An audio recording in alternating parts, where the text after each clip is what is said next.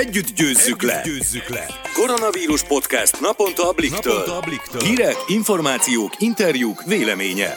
Sziasztok! Ez itt a Blikk vírusiradó podcastje március 27-én pénteken. Én Szabó Mónika vagyok. Én pedig Balázs Barnabás. Barni, előfordult már veled valaha, hogy kora reggel, amikor még a kávédat sem ittad meg, már kormányrendeletet olvastál? Velem ma pont ez történt. A munkámból adódóan velem már előfordult, de az biztos, hogy ma a legnagyobb látogatottságot a Magyar Közlöny honlapja produkálta. Orbán Viktor miniszterelnök ugyanis reggel bejelentette, hogy holnaptól kijárási korlátozást vezetnek be az ország egész területén. A rendelet egyik legfontosabb része, hogy az élelmiszerüzletekben, drogériákban, gyógyszertárakban és a piacokon 9 és 12 óra között kizárólag a 65 év felettiek tartózkodhatnak, azaz a legveszélyeztetettebb korosztály. Csak ekkor, tehát 9 és 12 óra között mehetnek vásárolni. Szerinted elkérik majd az idősebbektől a személyüket, hogy bizonyítsák az életkorukat? Ha kellően alaposak, biztosan. Végre átérzik az idősek is, milyen az, amikor a fiataloktól elkérik a személyét, amikor például alkoholt vásárolnak. A másik fontos rendelkezés egyébként, hogy az éttermekben, kávézókban senki nem tartózkodhat, kivéve aki ott dolgozik. Nem lehet például bemenni ebédelni,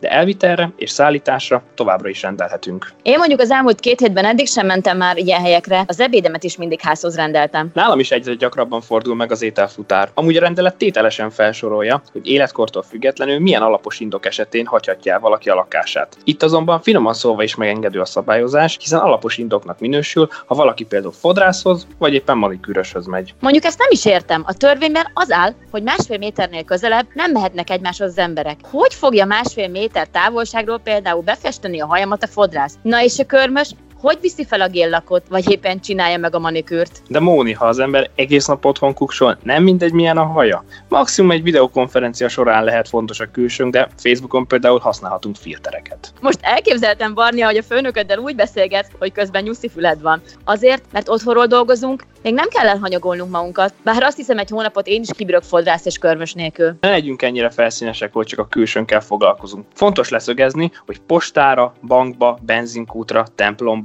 kerékpárszervizbe és még sok egyéb helyre továbbra is mehetünk, tehát jelentős korlátozásokról egyelőre nem beszélhetünk. Éppen ezért nem kell megrohamozni a boltokat vagy éppen a drogériákat, hiszen egyelőre csak korlátozásokról beszélünk április 11-ig, nem pedig tilalomról. De az sem elhanyagolható kérdés, hogy a következő 2 hétben vajon a szabályokat ki fogja ellenőrizni. A rendelet szerint a korlátozást a rendőrség ellenőrzi majd a katonai rendészet segítségével. De képzeld, Barni, aki nem tartja be a rendkívüli szabályokat, azt akár 5000-től 500 000 forintig terjedő pénzbírsággal is sújthatják. Bárki mondhatja azt a rendőrnek, hogy épp patikába vagy fodrászhoz megy, tehát a szabályok egy részének betartása szerintem nehezen lesz kikényszeríthető. Továbbra is az a legfontosabb, ami az elmúlt 2 hétben is volt, hogy mindenki megértse a helyzet súlyosságát, és ne kockáztasson feleslegesen. Pontosan. Ne azért maradjunk otthon, hogy ne kapjunk bírságot, hanem azért, hogy minél hamarabb véget érjen a járvány, és visszaálljon minden az eredeti kerékvágásba. Ezt várják a Glamour szerkesztőségében is, akik még home office-ban sem tétlenkednek. Az aktuális helyzetről, például, hogy mi lesz a közkedvelt Glamour napokkal, Marói Krisztinával, a Glamour magazin főszerkesztőjével beszélgettem.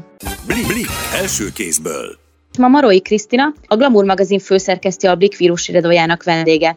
Szia Krisztina, köszönöm, hogy elfogadtad a felkérést. Sziasztok! Hogy vagy manapság? Hát be vagyok zárva, gondolom ti is. Úgyhogy ez egy teljesen új helyzet, amiben megmondom őszintén, hogy még életemben nem voltam. Ennyi ideig még szerintem egy lakásban nem voltam életemben, úgyhogy ez egy teljesen új szituáció nekünk, nekem is, a családomnak is nyilvánvalóan, tehát egymást kerülgetjük. A férjem pont most mondta nekem, hogy hát nagyon jól érzi magát, hogy itthon vagyok, tehát hogy ez neki egy teljesen új élmény, és hogy lát dolgozni, ez pedig egy teljesen másfajta megismerése egy másik embernek. Úgyhogy vannak jó oldala is ennek, de persze azért nehézségei is. Mi hiányzik most a legjobban? A szabad levegő leginkább. Nyilvánvalóan a kollégák is, mert hogy sokkal egyszerűbb néha személyesen beszélni.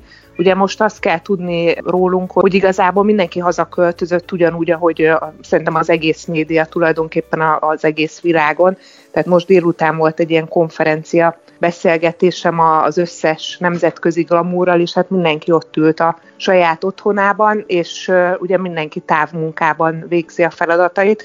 Úgyhogy pont egy ilyen koronavírus riadós hívás volt ez, hogy hogyan tudjuk megoldani a nehézségeinket, meg hogyan tudunk egymásnak segíteni. Tehát ez nem csak velünk történik, ebből csak azt akarom kihozni, hanem tulajdonképpen Amerikától Brazílián keresztül Hollandiáig mindenhol ugyanez a helyzet. Mindenhol nagyon óvatosak az emberek, és próbálnak otthon maradni, és hát végülis ez valahol most kötelességünk. Nagyon sok minden hiányzik, Móni, tehát egy jó kávézás valahol, egy séta. Hát azt elhiszem én is, nekem is hiányzik a kávé. Itthon is jó a kávé, de teljesen más, mint amikor ugye beülünk a barátaimmal, vagy a családommal valahová kávézni, de leginkább szerintem a friss levegő, meg a természet az, ami hiányzik, mert nagyon sok minden jó dolgot is lehet egyébként otthon csinálni, bár nekem erre még azért nem volt időm. Minden megbeszélés az szerű is, meg bonyolult is, tudod, tehát hogy most is, hogy meg kell várni, hogy befejezzem a mondataimat, ahhoz, hogy te bele tudj kezdeni a saját mondatodba. Tehát egy 15-16 fős konferencia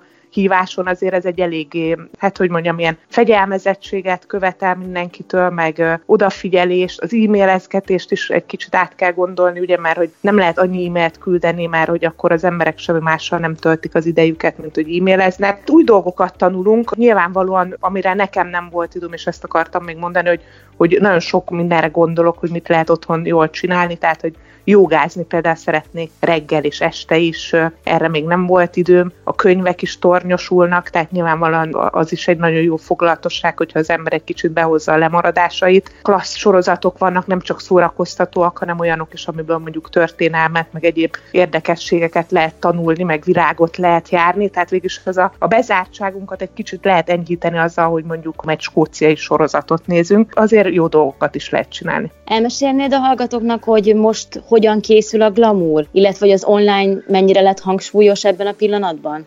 Ugyanúgy készül tulajdonképpen, csak egy kicsit bonyolultabb. Próbálunk ugyanan exkluzív fotóanyagokat valahogy szerezni. Igazából azt tudnotok kell, hogy most nem tudunk fotózni, nem tudunk összehozni embereket, ugye, mert mindenki a saját víruscsaládjával maradhat, tehát hogy nem tudunk különböző víruscsaládokat összeereszteni. Úgyhogy most az, hogy milyen fotókat készítsünk, vagy fotózást összehozzunk, az ki van zárva addig, ameddig nem enyhül a helyzet, de hát szerencsére vannak egyéb ötleteink, meg kapcsolataink ugye az egész Glamour nemzetközi rendszeren keresztül, és hát a szövegek azok továbbra is ugyanolyan exkluzívak tudnak maradni, illetve indulunk új dolgokkal is, tehát hogy online vannak új ötleteink, amiket így lépten-nyomon látni fognak a követőink, meg azok, akik a glamour.hu-ra érkeznek, úgyhogy természetes, hát az online világban ugye nem csak arról akarnak olvasni az emberek, hogy mi van a koronavírussal, hanem szeretnének egy kicsit kikapcsolódni és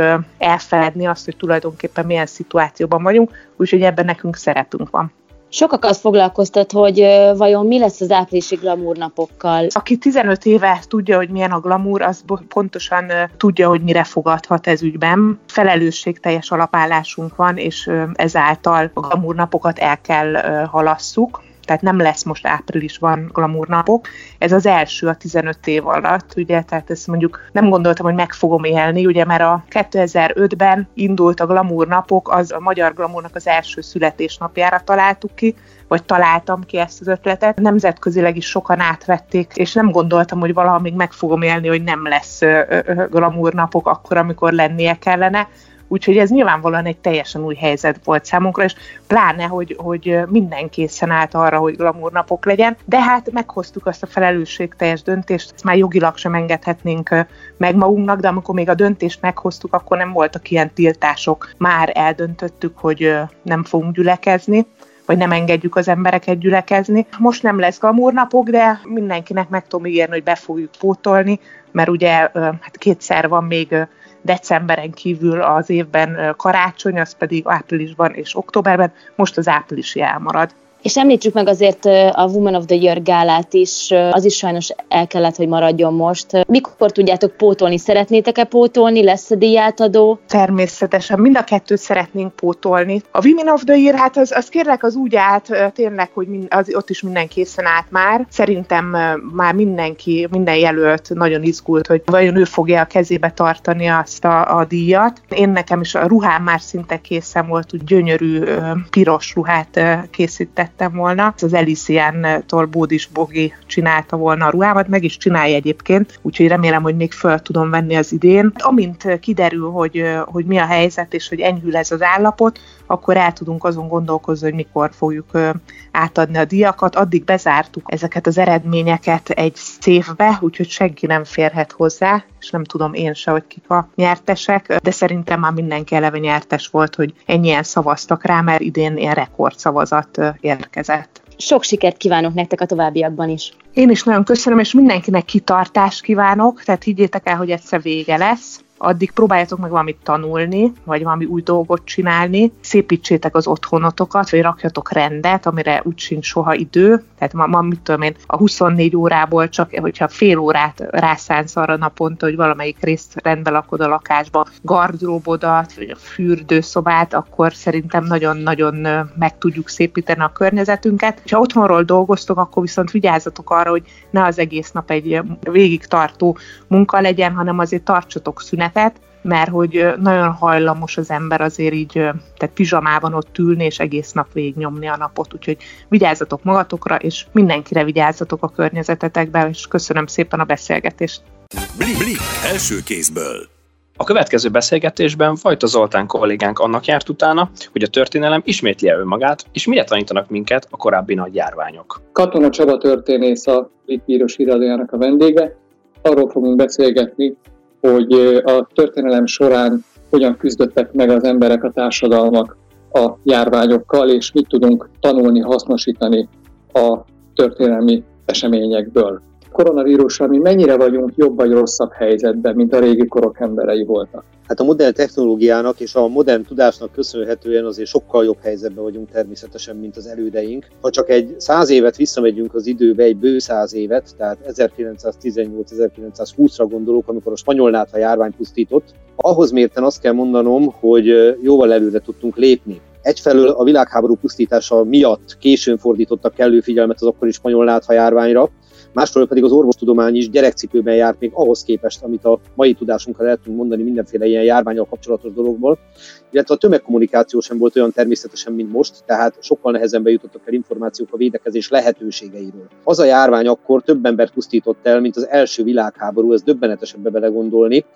Nehéz persze pontosan megmondani az áldozatok számát, de a becslések szerint a föld lakosságának a negyede fertőződött meg, ez tehát nem az áldozatok, hanem a betegek száma, és 30 és 100 millió közé becsülik a halottak számát, ami döbbenetes szám. Koronavírus járvány hála Istennek nem jár ilyen magas áldozatszámmal, és valószínűleg hát nem is fog, ami számos összetevőnek köszönhető. Ugye egy más jellegű járványról beszélünk, és nem győzöm ismét mondani, hogy azért az emberi tudás, az orvostudomány és a tömegkommunikáció révén azért ma sokkal könnyebben tudunk fellépni egy járványról szemben. Kevésbé gyilkos vírus, kevésbé veszélyes vírus, mint mondjuk a Spanyolnátha volt, vagy pedig annyival hatékonyabban tudunk ellene küzdeni az orvostudománnyal, járványügyi intézkedésekkel? A kettőt párhuzamosan kell kezelni, tehát ez is igaz, meg az is igaz. Azért azt nagyon nehéz elfelejteni, hogy egy modern társadalomba könnyebb felvenni a harcot bármiféle vírussal szembe, vagy bármiféle betegséggel szembe. A 19. század legpusztítóbb járványai a kolera járványok voltak, ez többször is végigszáguldott Európán a kolera, és gyakorlatilag ez a kolera járvány sorozat hozta el annak a intézkedés sorozatnak a meghozatalát, hogy az állami szinten próbáljunk meg védekezni a járványok ellen, hiszen pontosan lehetett tudni, hogy egy járvány legfőképpen a zsúfolt, a szegényes, a orvosilag rosszul kezelt, a rosszul táplált emberek közül pusztít legjobban, viszont hogyha lábra kap, akkor bárkit meg tud fertőzni. És ennek mellett a modern állami egészségügyi rendszerek is ennek köszönhetően jöttek létre. Korábban, a középkor éveiben ilyenről nem beszélhetünk, hát talán a legismertebb, legpusztítóbb járvány volt a 1347-ben induló pestis járvány, ami a korabeli számadatok, illetve a fennmaradt források alapján természetesen csak becsülten tudjuk megmondani, tehát Európa lakosságának a 30-60%-át pusztította el, de hát akkor természetesen az emberi tudás az sehol nem volt a 21. századihoz mérten. Nagyon sokszor képtelenek voltak megmondani, hogy mitől keletkezik a járvány. Tünetek alapján tudták azonosítani, hogy melyik betegségről van szó. Egy-egy dolog az már akkor is megvolt, hogy mondjuk az érintkezés veszélyes lett, vagy a cseppfertőzés, de hát természetesen a lélekben nem tudtak elmenni, hogy haladunk előre az időben, az emberiség szerencsére egyre jobban fel tud lépni az ilyen jellegű járványok ellen. Nem véletlen, hogy most a döbbenet erejével hat ránk az egész világot behálózó járvány és fertőzés, ami, hiszen ilyen világméretű járvány utoljára valóban a spanyol látha volt. Amikor a spanyol látha járvány tombolt, vagy akár a Pest is nézzük, teljesen más volt a világ, nem volt ennyire globalizált a világ. Sokkal fejlettebb az orvostudomány, viszont a vírus is könnyebben tud terjedni, illetve tudott terjedni, amíg le nem álltak a repülőjáratok. Mennyire teszi ez a megváltozott körülmény kiszámíthatatlanná ennek a járványnak a kimenetelét? Csinálhat-e olyan pusztítást, mint a spanyol látha? Nem vagyok orvos, tehát nyilván pontos választ erre nem tudok adni, azt azonban talán optimista módon kimerem jelenteni, hogy semmi esetben sem fognak olyan arányban az életükben károsan szenvedni a fertőzött betegek, mint ami a spanyol láthára jellemző volt. Az, hogy a bolygónak jóval több lakosa van, mint annak idején, jóval több zsúfolt település jött létre, sokkal több ember él, illetve sokkal gyorsabban tudunk közlekedni, sokkal gyorsabban és sokkal tömegesebben tudunk megtenni nagy távolságokat, gondoljunk csak a repülőjáratra, ez nyilván elősegíti a járvány terjedését a középkori viszonyokhoz mérten például. Ugyanakkor azonban ez nem kiszámíthatatlanságot jelent, hanem éppen, hogy kiszámíthatóságot. Ez fogható az, hogy nagyon könnyen elterjed egy járvány. Viszont a védekezési eszközök révén, meg azért ez nem a pestis, ez nem a kolera, azt kell mondjam, hogy ez messze nem lesz olyan súlyos lefolyású, ha lehet ilyet mondani, hozzátéve, hogy én nem a jövővel foglalkozom, meg nem az orvostudományom, hanem ugye történész vagyok, tehát a múlttal, de minden ilyen dolog relatív, hiszen minden emberi élet megismételtetten is egyedi, tehát nem hiszem, hogy a számok sokat mondanának olyan értelemben, hogy minden élet visszahozhatatlan, tehát egy áldozat is sok. Ugyanakkor reménykedjünk abban, hogy a lehető legkevesebb áldozattal fog járni. A járványok befolyásolták a történelmet. Olyan nézetek is vannak, hogy a római birodalomnak a széthullása az az első pestis járvánnyal volt összefüggésben, és hát egy csomó ragályos megbetegedés meghatározta csaták kimenetelét, történelmi korszakok bukását, új korszakok eljövetelét. Hogy látja, hogy ugyan a történelem az a múlttal foglalkozik, de hogy egy kicsikét, ha a jövőben nézünk, hogy ez a járvány ez alapvetően megváltoztatja-e a jövő történelmét, tehát a világunkat, hoz-e valami gyökeres változást, olyat, mint mondjuk a pestis hozott a középkorban? Bizonyos mértékű hatása már most van, tehát ha csak abba belegondolunk, hogy milyen gazdasági hatása van. Szokták emlegetni a 2008-as nagy gazdasági válságot, hogy az biztos, hogy ennek is nagyon komoly gazdasági hatása lesz. Gondoljunk arra a vállalkozói rétegre, amelyik alapvetően szolgáltatásokból él, rendezvényszervezőkre, a vendéglősökre és nagyon sok minden másra. Tehát már most lehet azt érezni, hogy gyökeresen megváltoztat dolgokat. Kérdés, hogy ennek a kihatása milyen hosszú távú lesz. Ez a gazdasági vonal. A másik pedig, hogy ezt tekinthetjük egyfajta figyelmeztetésnek, hogy akármilyen az ember tudása, akármilyen biztonságban éreztük magunkat, azért a természetnek olyan értelemben nem vagyunk az urai, hogy történhet egy ilyen dolog, mint ami most, és mivel az elmúlt 100 évben nem kellett ilyen mértékű járvánnyal szembenézni, legalábbis itt Európában, hát azt kell mondjam, hogy elvesztettük azt a fajta tapasztalatot, amelyik ennek a kezelésére a magánszféra szintjén visszautal. Hála Istennek rögtön hozzáteszem, mert ez azt jelenti, hogy nem voltak ilyen járványok. Azonban, hogy ennek lesz olyan hatás, hogy a gondolkodásunkat megváltoztatja, az már döntés, az nem történés, hanem döntés. Tehát azt gondolom, és tulajdonképpen várom is az emberiségtől, hogy gondolkodjon el azon, hogy egy ilyen dolog megismétlődhet, hogy mennyire törékeny a világunk, amit felépítünk, hiszen láthatjuk azt, hogy a 2-3 héttel ezelőtti életvitelünk, amikor gond nélkül mentünk munkába, gond nélkül találkoztunk a barátainkkal, az gyakorlatilag most már olyan, mintha egy párhuzamos világegyetembe történt volna. És ha ezt újra kezdhetjük, akkor érdemes azon elgondolkodni, hogy lehet-e, szabad-e mindent úgy csinálni, ahogy korábban, abban a gondtalannak tűnő felelőtlenségben, hogy hát ez soha nem fog megváltozni. Most nagyon-nagyon érezzük, hogy minden megváltozik, és egy kicsit visszautalnék egy filmes dologra, ez a Walking Dead világára. Félreértés ne essék, nem arról, hogy zombi fognak jönni-menni, nem erre gondolok, hanem az a film mutatja meg azt, hogy milyen az, amikor minden keret felborul. És azt látjuk, hogy a hétköznapi életünknek keretet adó dolgok, a törvényes keretek, a gyakorlati keretek, azok eltűnnek, és akkor nézzünk magunk elő, most mi fog történni. Hála Istennek természetesen olyan szintig ez a dolog nem jutott el, mint a Walking Dead, ez végül is egy film, ez egy fantázia.